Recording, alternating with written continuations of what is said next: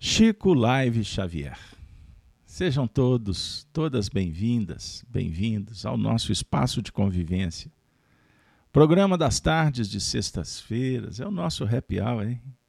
É o nosso encontro preparatório para a noite, para o final de semana, concluindo mais um ciclo de tarefas, de estudos, de convivência, de aprendizado. Para nós é um motivo de muita alegria poder realizar esse evento, relembrando do nosso querido Francisco Cândido Xavier, médium do bem, que representou a espiritualidade junto da nossa sociedade brasileira espírita. Nosso coração sempre se renova motivado para estar aqui, relembrando histórias, seus feitos, família, amigos, livros tarefas, mediunidade, caridade. O Chico dialogou sempre nas faixas da bondade, do respeito, da virtude, da humildade, da sensibilidade.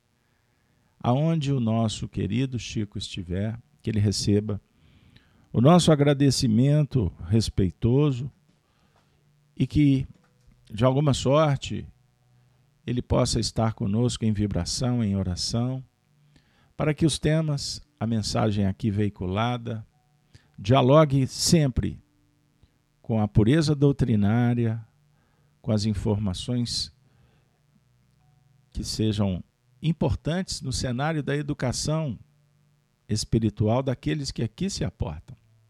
Espero que vocês venham se sentir bem e que todos nós possamos chegar ao final felizes por poder participar desse estudo. Ambiente fraterno, respeitoso, igualitário, liberdade da consciência, uma vez que o Espiritismo é campeão. Essa chave que a humanidade recebeu pelas mãos daquele que Chico tanto reverenciava, Allan Kardec. Assim, minha amiga, meu amigo, Vamos contextualizar o evento da tarde? Embora os programas sejam independentes, mas querendo ou não, nosso curso é continuado de Espiritismo. Por isso, convido vocês a estudar na Casa de Kardec, a FIAC, esse trabalho singelo que de segunda a sextas-feiras pela manhã refletimos com o Evangelho, com Jesus, com Kardec, com os Espíritos. Às noites, temos as nossas atividades terapêuticas, mas também as lives, com estudos que apresentam facetas do aprendizado desse conteúdo maravilhoso que a doutrina espírita representa. Então, estudamos Evangelho, estudamos Espiritismo, dialogamos com mensagens, com histórias. Nas sextas-feiras, Chico Live Xavier é um encontro que tem um objetivo de abrir ângulos novos para o estudo, a partir de informações, de reflexões. Lembrando que o nosso canal Gênesis, que é mantido pela FEAC em parceria com o canal da Rede Amigo Espírita, tem o objetivo de deixar o nosso público muita vontade para fazer suas escolhas, pois somos um canal que compartilhamos informações estudos e também opiniões.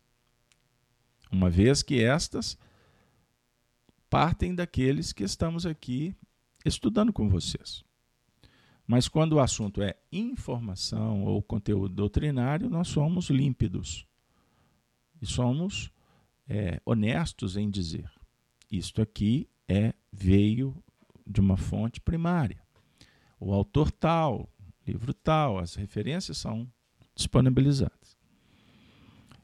Então, quando nós hoje nos reencontramos para fazer o estudo com o tema A Rainha Joana de Castela no Brasil, é o encontro de número 106.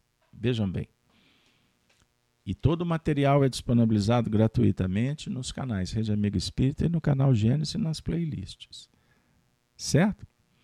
Mas dentro desse contexto, vale nós recordarmos rapidamente alguns os últimos estudos. Vamos lembrar seis, seis estudos. O, o, centésimo. Bora lá?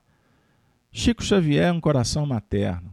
Estão lembrados? Quando trouxemos uma carta psicografada pelo próprio Chico, ditada por Meimei, quando ela afirma do carinho para com Chico, que continuava velando por nós com o afeto das mães. Então ela coloca o Chico na galeria de uma mãe espiritual, extraordinário. O espírito homem e mulher, tema palpitante, dialogamos de uma forma muito carinhosa, fraterna, para dar a base, na sequência, Chico Xavier teria sido Ambrosina, médium que foi estudado por André Luiz, está contido no livro Nos Domínios da Mediunidade. Estão lembrados? Capítulo 16, Ambrosina, que tinha como mentor Gabriel, portanto, informação, isso não é opinião. Ambrosina foi Chico e Gabriel é o próprio Emmanuel. Chico Xavier, quem é você? Estudo de número 103 também foi muito legal. Chico se revelando, Chico se autobiografando, respondendo uma pergunta de uma entrevista. Na sequência, Chico e Meimei revendo o passado, uma carta psicografada pela, pelo Chico, ditado por Meimei. Tenho aqui as fotocópias dos originais, publicado por Wallace Rodrigues Leal no livro Meimei, Vida e Obra. Quando Meimei fala do passado espiritual daquele grupo, ela, como Clara, uma história narrada no século XI, em França, Chico como Cecília, ou melhor, Chico Clara, Meimei Cecília, e o Arnaldo Rocha, Luiz de Bouillon, bela história. Na sequência, Chico Xavier teria sido a rainha Joana de Castela. E hoje nós vamos dar sequência. A rainha Joana de Castela no Brasil. Pessoal, nós no último encontro fizemos uma introdução, justificamos, explicamos que essas informações elas fazem parte de um de um baú que foi aberto por Arnaldo Rocha e nos concedeu a honra de historiografar, de publicar no livro Chico, Diálogos e Recordações. 2006, 24 de junho, União Espírita Mineira foi lançado. Posteriormente, o livro foi abraçado pela editora Clarim. Então, são informações que Arnaldo Rocha recolheu junto do médium Xavier. Eis aqui os três livros de minha responsabilidade. O primeiro já citado, Chico Xavier do Calvário à Redenção, também um livro biográfico de Chico, família, amigos, além do livro Prefácios e Sabedoria de Emmanuel, quando eu recolhi numa obra só todos os prefácios de Emmanuel. Pois bem, então hoje nós podemos caminhar de uma forma mais objetiva no que remonta à rainha Joana de Castela. Vocês que não assistiram o último evento, repito, e me perdoe essa introdução porque temos pessoas novas aqui no cenário. Então acesse um playlist nos nossos canais. Joana ou Juana de Castela e Aragão. Joana filha dos reis católicos. Fernando de Aragão, nascido em 1452, falecido em 1516. Sua esposa, Isabel, Isabel de Castela, Fernando de Aragão, Isabela ou Isabel de Castela, Nasceu em 1451, era um ano mais velha do que ele, e faleceu em 1504. E aqui eu aproveito para mostrar para vocês duas fotos, quadros de Felipe I, ele Hermoso. Quem é ele? Nascido em 22 de junho de 1478, desencarnou em 25 de setembro de 1506. O marido de Joana de Aragão e Castela, que nasceu em 6 de novembro de 1478, vindo a desencarnar já velha, em 11 de abril de 1555, a primeira rainha da Espanha. Uma vez que sua mãe era rainha de Castela, com casamento com Fernando Aragão. Então ali estava iniciando é, a história do país da Espanha, unificada, Castela Velha, Castela Nova e todas todas aquelas regiões ali passaram a ser então a nossa querida Espanha.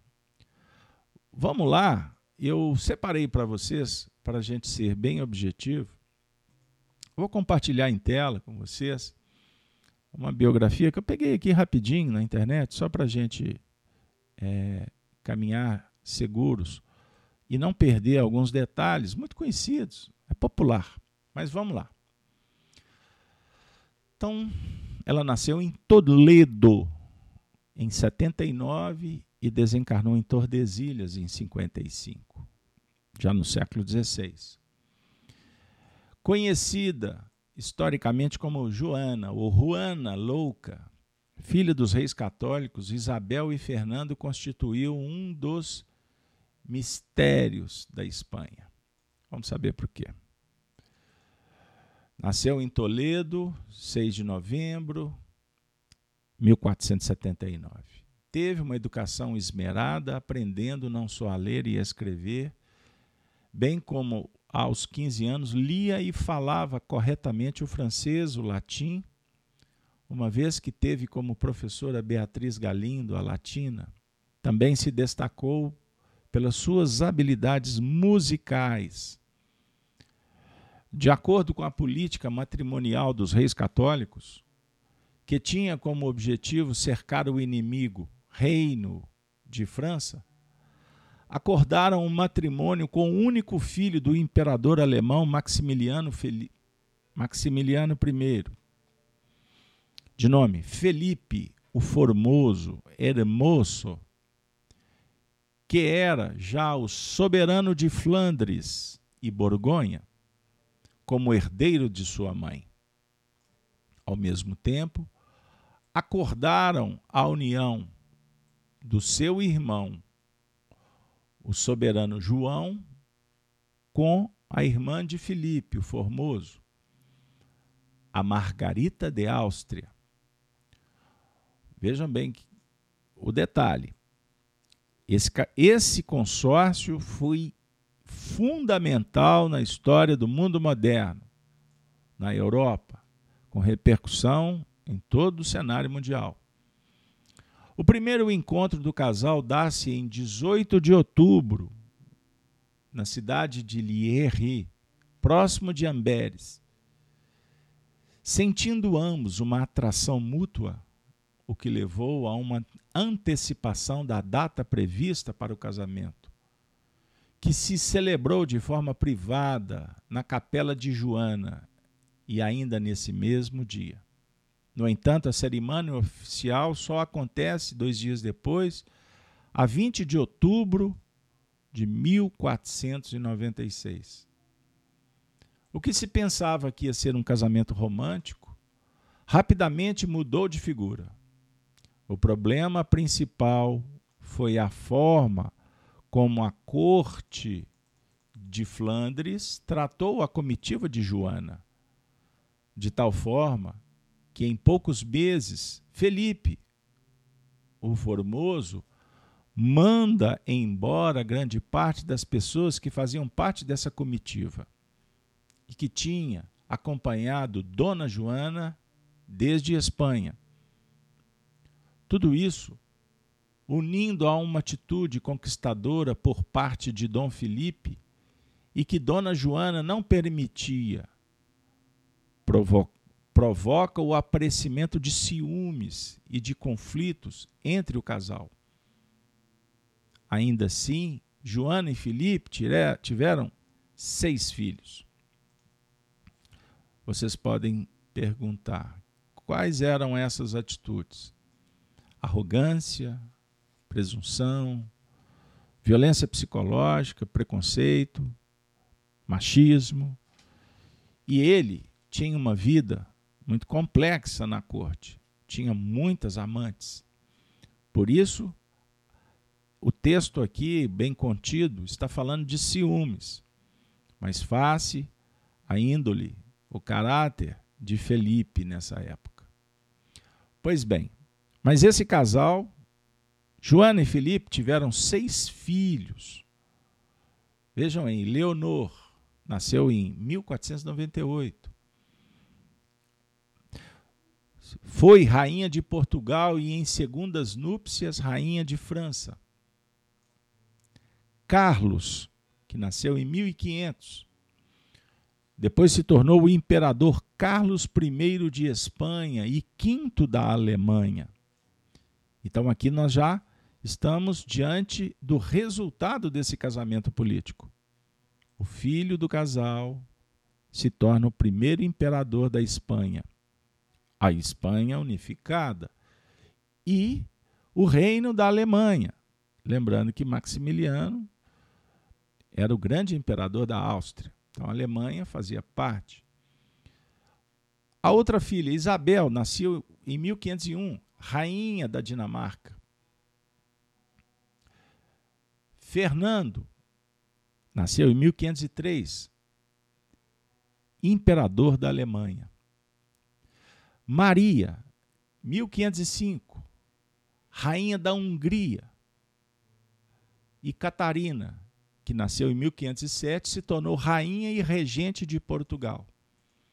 O que eu posso afirmar para vocês que essa Maria, rainha da Hungria e da Boêmia, foi uma das irmãs de Chico Xavier em Pedro Leopoldo, a Dora, a mais é, a mais nova do filha de João Cândido e a segunda esposa, Cidália Batista. Continuando. Com a morte do seu irmão, príncipe João, herdeiro do trono de Castela, bem como da sua irmã Isabel e Miguel, filho desta, convertem Juana em princesa das Astúrias e herdeira dos reis católicos. Então vejam bem, esse detalhe aqui é muito importante. A morte do seu irmão, ou seja, a morte do irmão de João, ou melhor, de Joana, que se chamava João. Ele era o herdeiro do trono de Castela, bem como da sua irmã Isabel e Miguel, filho desta. Ou seja, com a morte de João e da irmã mais velha de Joana, que se chamava Isabel, e também do seu filho, Miguel, as circunstâncias obrigaram a converterem Juana em princesa das Astúrias e herdeira testamentária dos reis católicos. Vejam bem esse detalhe. Fato ocorrido em 1502. Juana já casada. Em 1504, o que acontece? Dá-se a morte de Isabel a católica, a mãe de Joana. Lembram que Isabel era muito atuante, política, é, inteligente, administradora. Foi ela que insistiu e interviu para que Fernando autorizasse a viagem de Cristóvão Colombo. Era este o cenário. Descoberta das Américas. Continuando. Isabel a católica, eles eram os reis católicos. Foram eles os responsáveis pelo início da própria Inquisição. Sendo então proclamada rainha de Castela. Morte da mãe, Juana, a rainha. Estipulou-se um governo conjunto entre Juana e Filipe, seu marido, e também o seu pai, Fernando, porque ele era o, o rei de Aragão. através da Concórdia de Salamanca, que se deu em 1505. Mas com a morte de Filipe, o marido de Joana, em 1506, declara-se que pode reinar. Com o cadáver de Filipe, recorre à planície castelhana e a 18 de fevereiro de 1509, a caravana fúnebre detém-se em Tordesilhas. A rainha, conjuntamente com a sua filha Catarina, ficam instaladas no Palácio Real, onde irá permanecer durante 46 anos, até morrer em 1555 enquanto que o caixão de Filipe o Formoso foi sepultado na igreja do Real Convento de Santa Clara, até ser transladado anos mais tarde para Granada. Pessoal, vocês podem estar é, estranhando, né? Aqueles que estão chegando agora, por que, que eu estou contando essa história? Daqui a pouco a gente esclarece porque a rainha Joana vem para o Brasil, é o nosso tema. Mas nós não podemos deixar a história de lado, temos que contextualizá-la.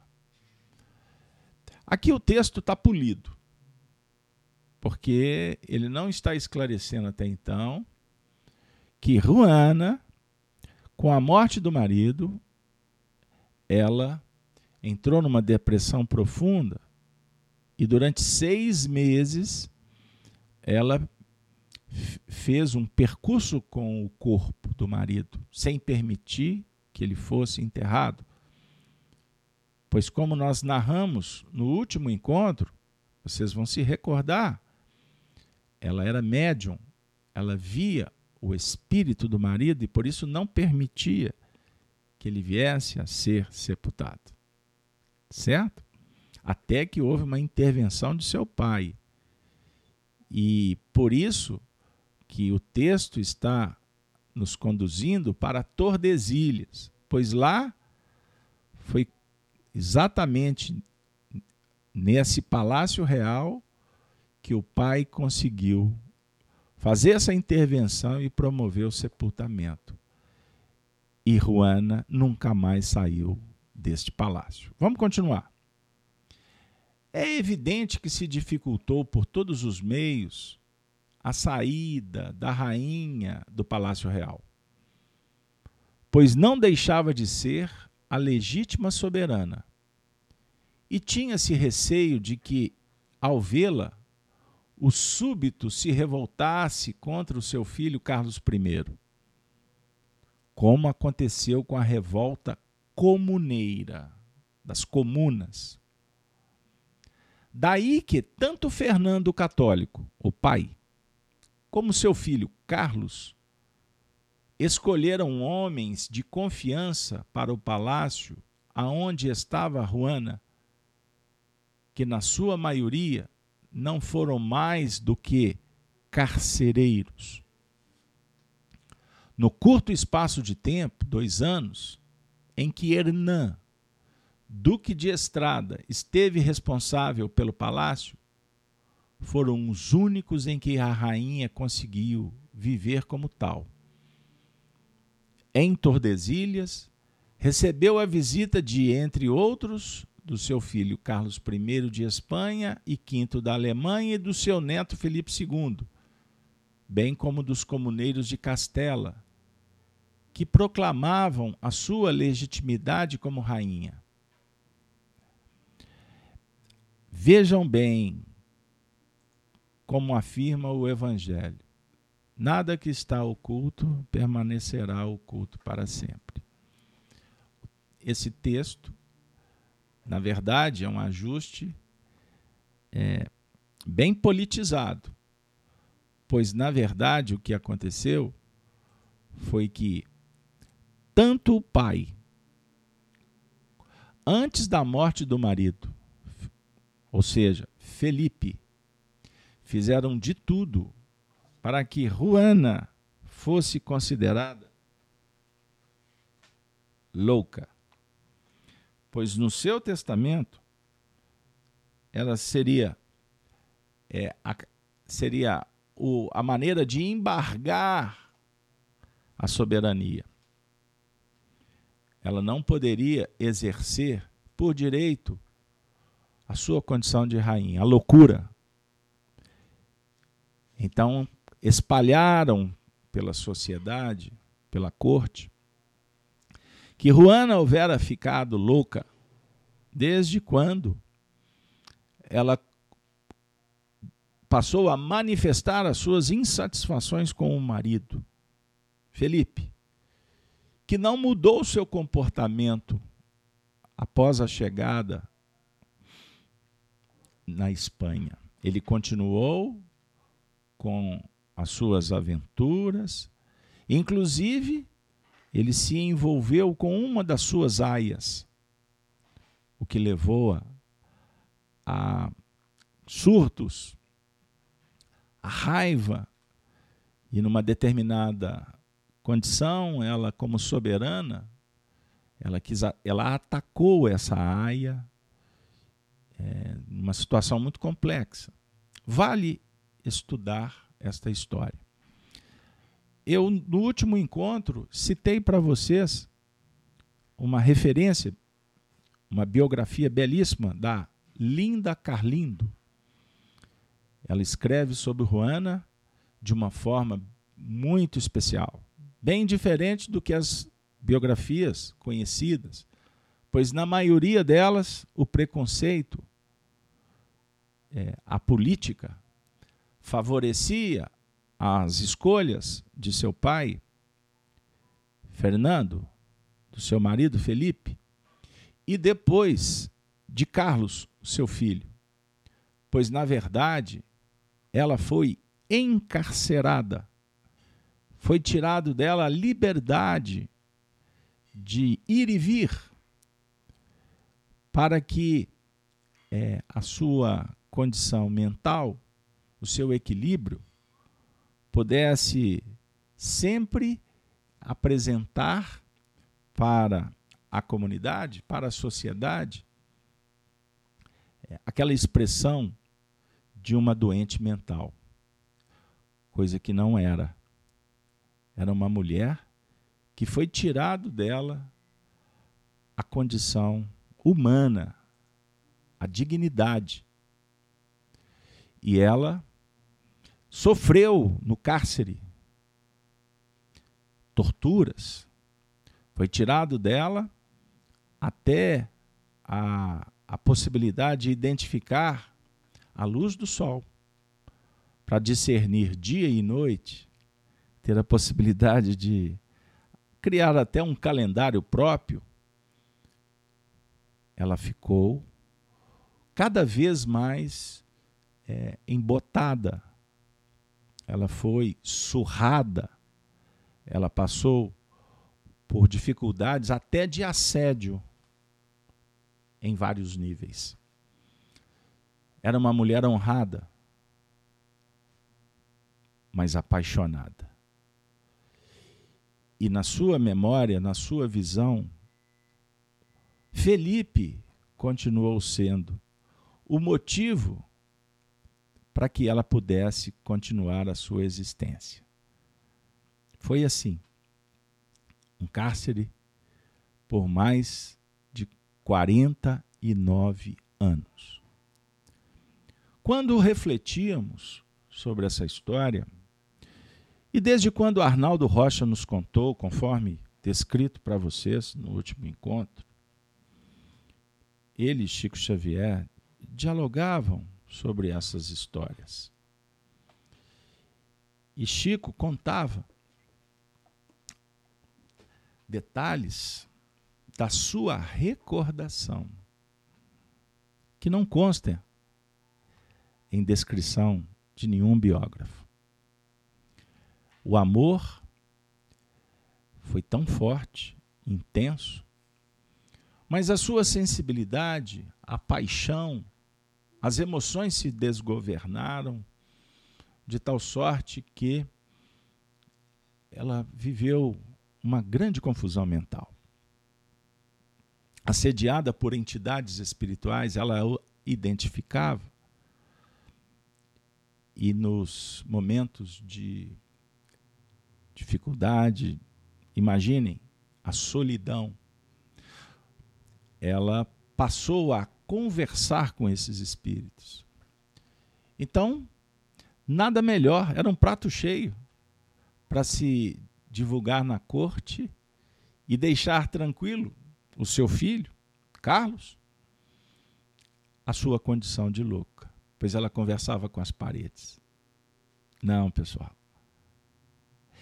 A mediunidade daquela mulher exacerbou-se de uma forma tal que as suas experiências como médiums em outras vidas vieram à baila e ali, no drama passional, nas dificuldades daquele cenário, Joana viveu isolada por esse período e, na verdade, esta experiência se tornaria a base, o fundamento para que no futuro, depois dos reajustes naturais, ela pudesse utilizar dessas faculdades de uma forma extraordinária. E isso se deu no Brasil. Quando nasceu, no dia 2 de abril de 1910, na cidade de Pedro Leopoldo. Pessoal, no último encontro, houveram muitas manifestações no chat e uma delas me chamou muita atenção. O preconceito que essa mulher viveu em pleno século XVI. Imagine, isolado dos entes queridos, sem receber visitas. O texto falou que ela recebeu três visitas. Imagine, em 49 anos de cárcere. No início, ela vivia com a sua filha mais nova, uma criança, Catarina. Até que esta, quando atingiu a adolescência, foi retirada dos braços da mãe. Porque chegara o momento da emancipação, do casamento, da continuidade dos interesses políticos dessa família de nobres. Assim começou a história do grande império que se tornou a Espanha, o Sacro Império Germânico Hispânico, que dominou uma boa parte do mundo naquele período, atingindo as culminâncias com o neto de Juana, o grande, o maior rei da história, Felipe II. O grande Felipe II, que tinha como seu braço direito o Duque de Alba. Pasmem. O cenário das reencarnações. O próprio Felipe Hermoso desencarna em 1505 e há algumas contradições nas datas, mas ele reencarna possivelmente seis, sete meses depois da sua desencarnação, naquele mesmo contexto. Trata-se de Arnaldo Rocha. Pessoal, imaginemos agora, o tempo passou. Ruana 46, 49 anos de cárcere privado, sofrendo. E de alguma forma sendo trabalhados os aspectos do autoconhecimento, da sensibilidade e também lidando, conforme a nossa companheira Josélia colocou exatamente agora no chat, nas dificuldades assumidas no tempo.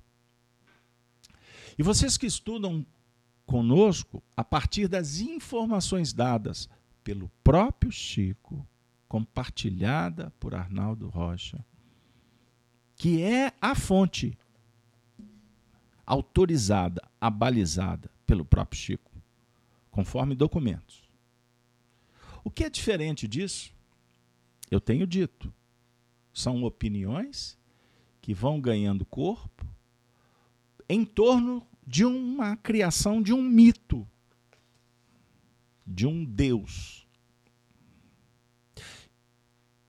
Num propósito infantil, não discutimos intenções, respeitamos crenças, inclusive. Mas criar um ambiente mítico em torno do Chico dialogando com outras histórias completamente das informações dadas, é estar dando uma contribuição negativa para o próprio movimento espírita. Eu trouxe para vocês e dou a dica, o livro. Na hora do testemunho, organizado por Herculano Pires, quando vai contar uma história importante ocorrida em São Paulo, quando alguns confrades é, se movimentaram para mudar o livro Evangelho segundo o Espiritismo. Isso deu um, uma polêmica muito grande na época. Envolveram Chico, que de uma forma bondosa, inocente, deu uma declaração como se estivesse apoiando esse ato e, na verdade, ele foi preso numa cilada. E isso foi necessário que houvesse um movimento liderado por Herculano Pires. E o plenário espiritista foi movimentado com uma polêmica que perdurou durante muito tempo e até hoje vem aos nossos dias. É? E alguns, com atitudes parecidas, tentam criar dificuldades, polêmicas. Mas nós temos, então, nesse cenário, Herculano Pires publicando esse livro. E nós vamos encontrar textos que corroboram com esse objetivo do nosso encontro. Trabalhar uma informação para mostrar um pouco dos bastidores que são extremamente importantes para a gente entender um pouco mais do que o Chico Xavier representou como médium e não como uma figura que querem transformar em sagrada no altar que incensa vaidades e personas. Nós estamos trazendo a história de uma mulher que sofreu uma vida inteira, num primeiro momento, com a fragilidade de uma adolescente que é levada para um casamento que ela não conhecia. Com quem iria? Quem seria o seu marido? Ela sai do, do ninho espanhol e vai para os Países Baixos para conhecer aquele que seria a referência da sua vida. E o que aconteceu foi o reencontro de duas almas que, por muitas encarnações, deram as mãos para crescerem juntas. A paixão explodiu. Só que o cenário era um cenário adverso. Joana só, a sua comitiva foi dispersada. E nesse cenário ela ainda alguns anos à frente, recebe a notícia da morte de sua mãe. Ela perdeu o bem, a joia preciosa da sua vida. Ela estava, ela foi arrancada do cenário familiar, do tálamo, do convívio com seus pais, com seus irmãos, levada para um ambiente inóspito, adverso. E a partir desta viagem, a sua vida muda radicalmente e a experiência entre a paixão e uma vida difícil, convivendo com um companheiro que optou por atitudes dissolutas. E ela se engravida, ela vai ter seis filhos. Joana era pródica, era fértil. Ela, ela se engravidava com muita facilidade. Observem bem, conta-se que quando Juana teve o parto de um dos filhos, logo que o filho nasceu, ela teve a notícia que havia uma festa no palácio e o seu marido, aproveitando da noite com a presença feminina, ela, ela deixa o cenário do seu quarto, ensanguentada, caminha pelo palácio, pelos corredores, e o povo absurdado. E ela promove uma cena complexa, junto com seu marido. Tamanha era a sua paixão e a sua incapacidade de administrar os impulsos, as emoções. Aí observem bem, gente, como que a história vai sendo construída. E quando eles retornam, então, para a Espanha, com a morte da mãe, sendo obrigados a assumir responsabilidades, eles eram jovens, vinte e poucos anos. Observem. Por isso é que a gente não deve olhar para a história com os olhos do presente. Nós temos que contextualizar, porque senão a gente sai com pré-julgamentos, com apenas algumas nuances, com alguns detalhes de uma história tão complexa de relacionamentos, de reencontros, de provas, de expiações, e definimos um parecer, fazemos um julgamento, a sentença, o que inclusive causa um frisson no movimento, já ouvi tantos dizerem assim: não tem lógica essa rainha ter vindo para o Brasil e ficado conhecida como Chico Xavier. Porque é uma alma sublimada, mas Joana. A própria história não conta a história, os detalhes. Pois o preconceito, o machismo, o domínio, a política, o poder acabaram com a vida dessa mulher. E os historiadores da atualidade estão encantados, pois Juana na Espanha está ressurgindo e agora admirada, considerada a maior rainha da história, sem ter sido. E isso nos remonta também à história de Inês de Castro, a rainha que nunca foi rainha.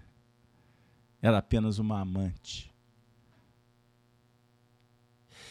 E, por sinal, são histórias que se aproximam, pois Inês de Castro era um espírito profundamente vinculado a esse grupo. Sabiam disso? Ficou conhecida lá no passado como Semíramis. A mentora espiritual do grupo, Camilo Chaves, são revelações que o Chico Xavier trabalhava com seu grupo de companheiros a definir que as posições no mundo, na verdade, elas são, são convites para a reparação, para o soerguimento, para o aprimoramento, para a evolução dos seres. Independente se tem importância ou não na Terra, para o espírito que vale é a essência. Não é o sangue nobre ou plebeu que corre em suas veias. Ruana é a base para se estudar o psiquismo de Francisco Cândido Xavier, da mediunidade. E digo mais: nós temos na história espiritual de Chico duas encarnações que dialogam com uma proximidade, com, umas, com uma afinidade espetacular. Hatshepsut no Egito, aprofunde a história. Conheça mais o que aconteceu com Juana. Pois no, no mais, as reencarnações do Chico foram como figuras humanas, como você, como eu. Mulher, homem, filho, pai, mãe, tio, primo, operário, do lar. Perceberam? O reino do Espírito não é desse mundo. Dissera Jesus: O meu reino não é desse mundo. Ele está dialogando com a essência, com a espiritualidade. Pessoal, Herculano Pires, nesse livro, tenta nos mostrar o perigo do endeusamento em torno do Chico, e ao mesmo tempo ele nos chama para sairmos de um banco de uma escola infantil e buscar maturidade, sensatez, prudência, livrarmos da passionalidade para fazer um exame, uma pesquisa criteriosa, sem os laivos místicos que encantam, mas não engrandecem, enganam muito mais do que nos aproximam da justiça divina, da verdade. Para nos orientar, inclusive, no que, no que remonta às nossas missões, o que você veio fazer na Terra, o que é mais importante? Dialogar com valor, com virtude. Herculano Pires diz assim para a gente: que nós precisamos de olhar com os olhos do coração e da bondade. Vejam bem, numa carta que Chico Xavier escreveu para Herculano Pires, quando este escreveu um artigo, Chico Xavier, o homem, o médium e o mito. Chico disse: Muito me alegrou e enterneceu. Muito reconhecido ao carinho e à sinceridade de que as suas considerações estão impregnadas. A condição humana é uma bênção, mas a mitologia é dura de enfrentar. Efetivamente, eu ficaria muito envergonhado se fosse um médium diferente dos outros, sem provações e sem erros, a marcarem o meu caminho de espírito em resgate. Vamos seguindo para adiante que Jesus nos abençoe e fortaleça. Ele está dizendo da importância do trabalho do Herculano Pires em demonstrar que nós temos feito de Espiritismo uma religião popular, superficial, apressada. E por isso procuramos no Espiritismo milagres e deuses damos importâncias muito mais às pessoas, às personas, do que realmente os seus feitos, que é o que é mais importante. No fundo, no fundo, no fundo, no fundo, não nos interessaria saber quem o Chico foi, quem Fulano foi, quem fomos nós no passado.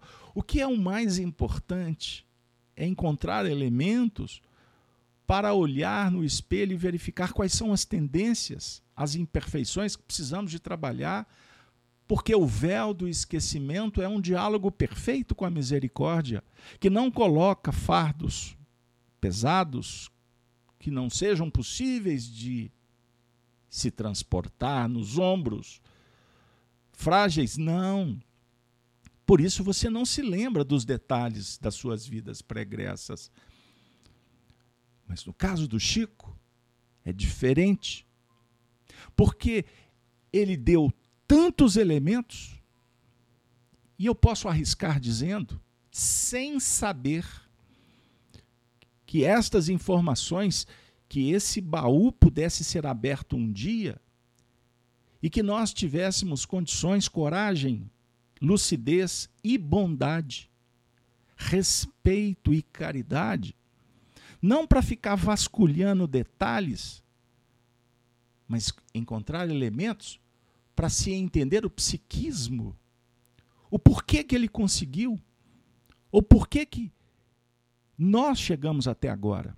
Então eu faço o tempo todo um paralelo com o livro que ele escreveu com o teu, com o meu. Porque senão não tem sentido. Eu vou ficar gastando meu tempo vasculhando o que alguém fez, se isso não se transforma em um elemento capaz de me auxiliar na minha própria mudança, não tem sentido. Eu não estou, nós não estamos aqui em busca de likes, de dinheiro, de projeção. Não estamos interessados em vender uma imagem de alguém que sabe alguma coisa. Nós somos pesquisadores. E nós, eu fui o responsável. Até 2006, gente, muita gente daquele período tinha informações esparsas, como Valdo Vieira. Valdo Vieira, que não suportou a pressão, que depois de muitos anos de parceria com Chico, abandonou o barco, optou pelos seus interesses, não, não aguentou a pressão espiritual, é verdade. E Chico comentou com companheiros em Uberaba que o afastamento de Valdo das tarefas espiritistas impediu que André Luiz e os espíritos pudessem continuar na revelação e atrasou, talvez, a revelação espiritual por mais de mil anos. Porque não é fácil você preparar um médium tão capacitado, por exemplo, como foi Valdo Vieira. Arnaldo Rocha conheceu a fundo a história os bastidores, os motivos, inclusive, que fizeram com que o Valdo saísse. E eu ouvi de Arnaldo considerações como o Valdo na psicografia, por exemplo, a, na poesia, ele tinha uma veia literária que estava muito à frente da do próprio Chico. Intelectualmente, você compara os textos de mecanismos da mediunidade capítulo par de um, ímpar de outro, você observa os estilos. O nível de profundidade, quando o tema era científico, significa que o Valdo tinha mais bagagem naquela área. Mas o Chico, com a sua sensibilidade forjada em diversas vidas, em corpos femininos, ele apresentava uma intuição extraordinária e um jeito carinhoso, respeitoso de nos chamar para um patamar de elevação e sem perceber deixar mazelas pelo caminho, que o Valdo estava longe de chegar. A definir que os dois fizeram uma parceria muito, muito eficiente, enquanto durou. Valdo Vieira tem vídeos e vocês vão encontrar na internet com seu estilo próprio. Depois, com a teoria que ele desenvolveu, completamente distante do Espiritismo, embora aproveitou muitos princípios doutrinários e mudou apenas terminologias, mas o Valdo conviveu na intimidade com Chico. E ele categoricamente afirmou: Chico Xavier foi a rainha Joana. Como Divaldo Franco, como César Bournier, como Newton Boixá, como Luciano dos Anjos, como Romanelli, como Camilo, como tantos companheiros daquela época sabiam que Chico tinha sido a filha de Fernando de Aragão e Isabel de Castela. Casal que reeditou esta relação de construção a dois nos tempos de Pedro Leopoldo.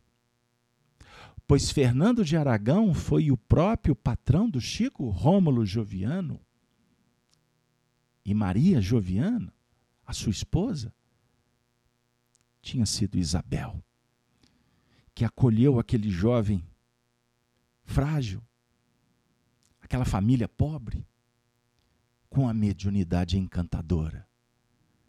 E passam a cuidar dele como uma filha. Naquele tempo, como um filho. Mas um filho que era especial.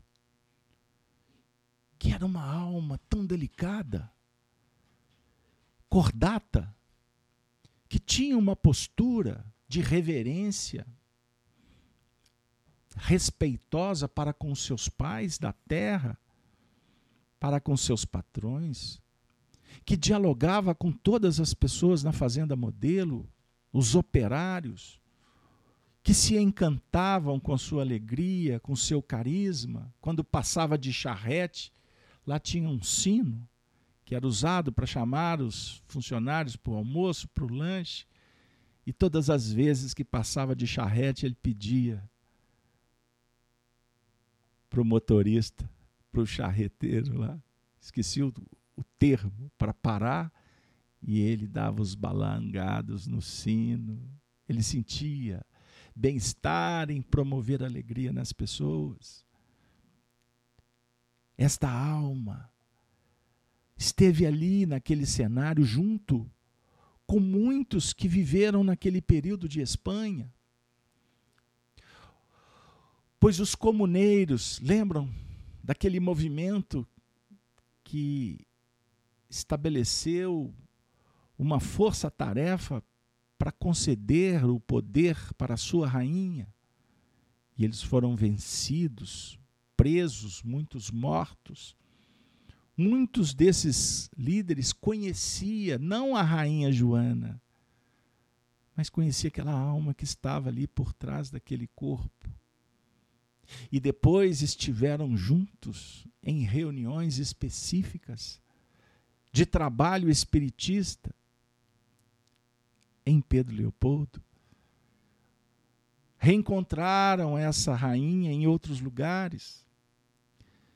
Muitos daqueles que não puderam vê-la no trono, mais à frente encontraram, não num trono com, com o cetro, o poder na mão para dominar pessoas, mas se encantaram com aquele espírito quando ele reunia os corações e promovia as reuniões do Evangelho, falando das bem-aventuranças e lembrando Jesus, o Rei dos Reis, que nasceu numa manjedoura. É isso aí, gente. A vida que bateu na porta de Joana e tirou dela tudo que ela tinha de segurança e chamou para um testemunho na sociedade e depois um cárcere, tirando dela o direito de ir e vir, o dom mais extraordinário que nos dias atuais é colocado em questão por de uma forma velada ou não, a liberdade de expressão, a censura disfarçada em regimes ditos democráticos, a mulher que foi perseguida durante milênios. Joana viveu tudo isso. E meus amigos, o período do cárcere de Joana foi muito próximo do que ele viveu quando deixou o seu ninho em 1949 para mudar para Uberaba. Ele foi tirado do tálamo familiar pelas circunstâncias da vida, dolorosas, complexas, difíceis. Ele teve que mudar para Uberaba, viajar sem levar a não ser a roupa do corpo alguns pertences pessoais, nada mais. Ele deixou tudo. Foi para Uberaba para viver num lugar que ele não conhecia ninguém. passou fome. Sabiam? Escutei da Lia, a mãe da Célia, muito conhecida no movimento, que quando ele chegou lá, ele tinha mal mal dinheiro para almoçar. Costumava a comer a marmita pela metade para sobrar para a janta. E ali ele viveu como um homem rico, pois desenvolveu a capacidade de precisar menos, como ele dizia. Essa rainha que teve tudo na mão, que foi arrancado, que foi tirada, que foi abandonada, vilipendiada, perseguida. Agora no Brasil, a sua alma forjada vai enfrentar outros desafios.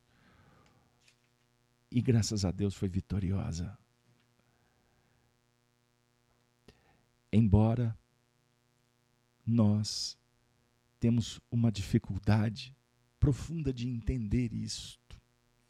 Nos sensibilizamos, é verdade. Quem não se sente tocado pelas falas do Chico, do seu carinho, como Herculano Pires afirma. Nesta obra, quando vai falar dos líderes mediúnicos, Chico Xavier resistiu graças a uma convicção inabalável e uma paciência muito superior à de Jó. É nele, na sua frágil figura humana e na indomável fortaleza espiritual, que encontramos o modelo de liderança mediúnica.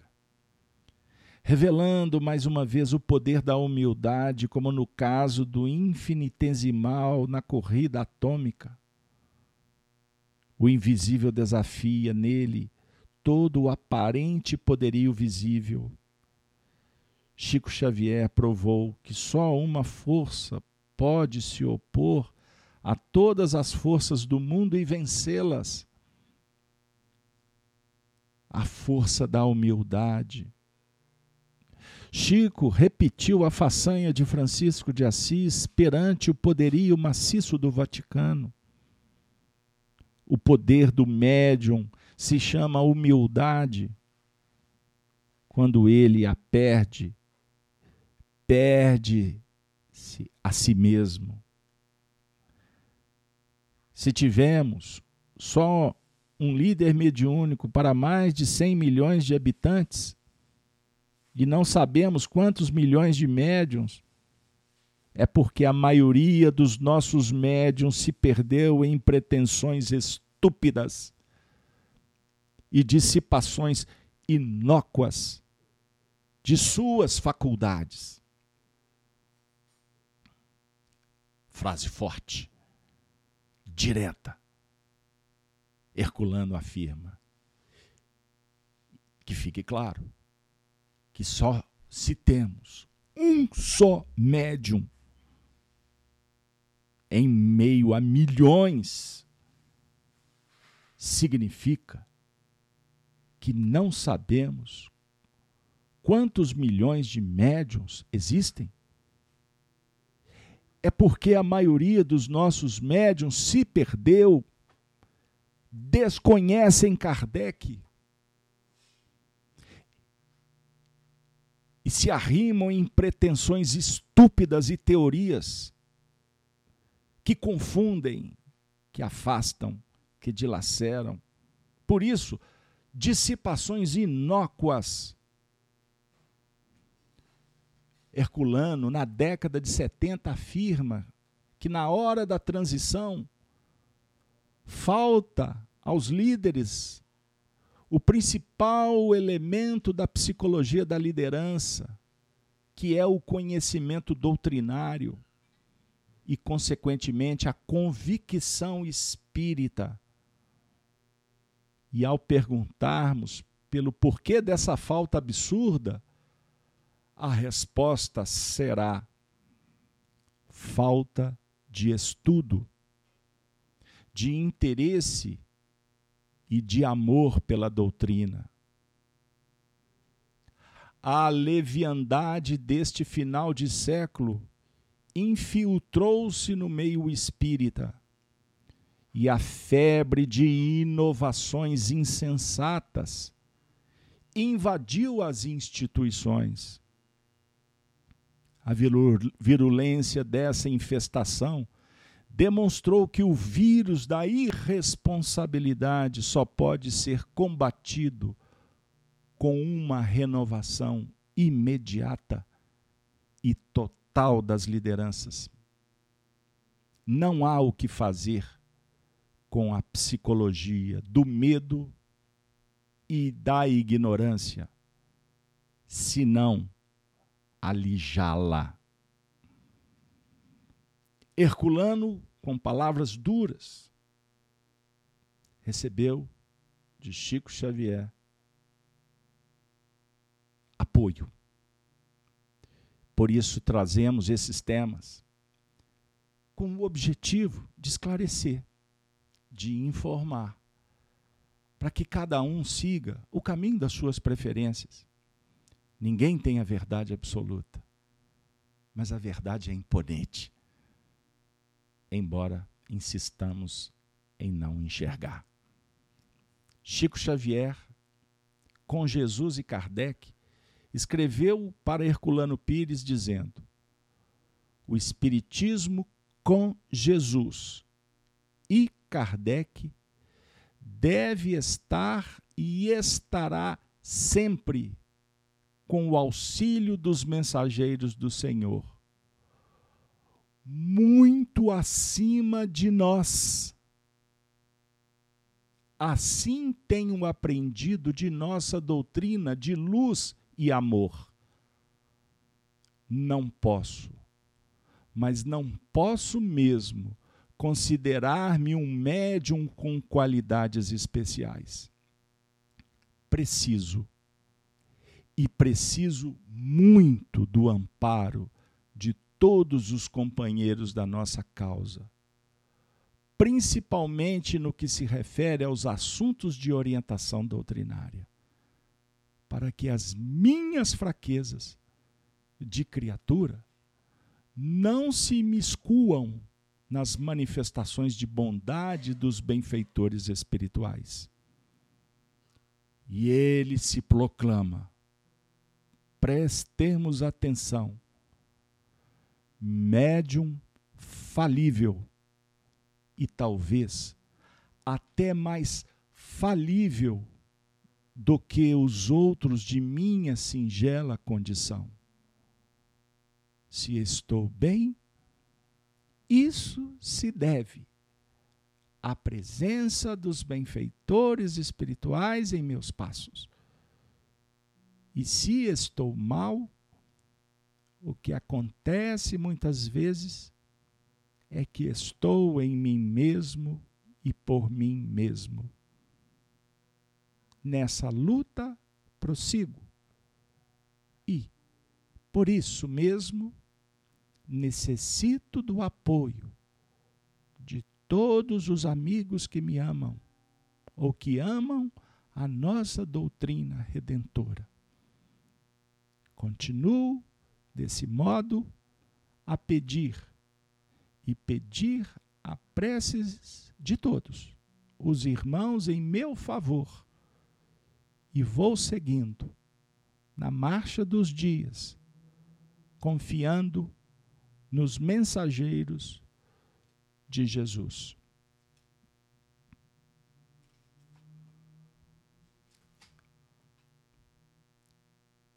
Quando Arnaldo Rocha levou Chico Xavier para assistir o filme Loucuras de Amor,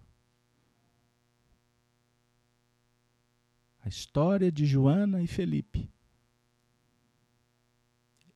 Nos momentos mais tensos do filme, Chico chorava, Chico chorava, Chico chorava. O lenço foi pouco. No final, após saírem dos cinemas, Arnaldo com muito carinho e respeito, perguntou para ele: Foi difícil? ele respondeu: Ah, como o nosso passado é tão presente na nossa vida. Que Jesus nos inspire para aprendermos a conhecer a nós mesmos e dominar, transformando o que for necessário. Chico Xavier se fez humilde, respeitoso, cidadão, brasileiro, e nós temos a honra de também dizer mineiro, pois a característica da nossa gente, do nosso povo, é o da hospitalidade, é da fraternidade, é da alegria, é da justiça, é da sinceridade, é do trabalho, é da amizade. Amizade com Jesus. Mitificação não tem espaço no espiritismo de raiz no espiritismo da sociedade conduzida por Allan Kardec. E que Chico Xavier, com Emmanuel, com Bezerra, com Eurípides, com tantos corações, nos apresentaram. Tudo que for diferente disso, fica na crença do populacho, distante da pura verdade, que não é nossa, é de Deus. O Espiritismo termina com Kardec. Cap capítulo 18 do livro A Gênese, Milagres e Predições segundo o Espiritismo. Quarta edição, item vigésimo. O Espiritismo é o campeão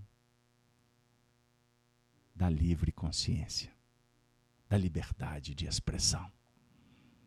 Que Deus nos abençoe.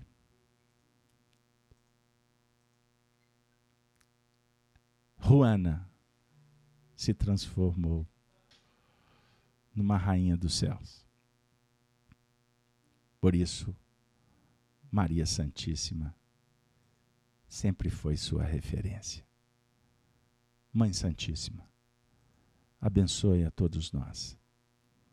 Abençoe o nosso programa, o nosso projeto. E que todos os espíritos aqui lembrados recebam o nosso abraço agradecido. Que sejamos inspirados a sermos pessoas melhores. Isso é que vale. Ave Cristo os que vão viver para sempre te glorificam e saúdam. Sempre. Até a próxima. Que Deus nos conceda a divina paz e que o amor nos alimente, agora e sempre.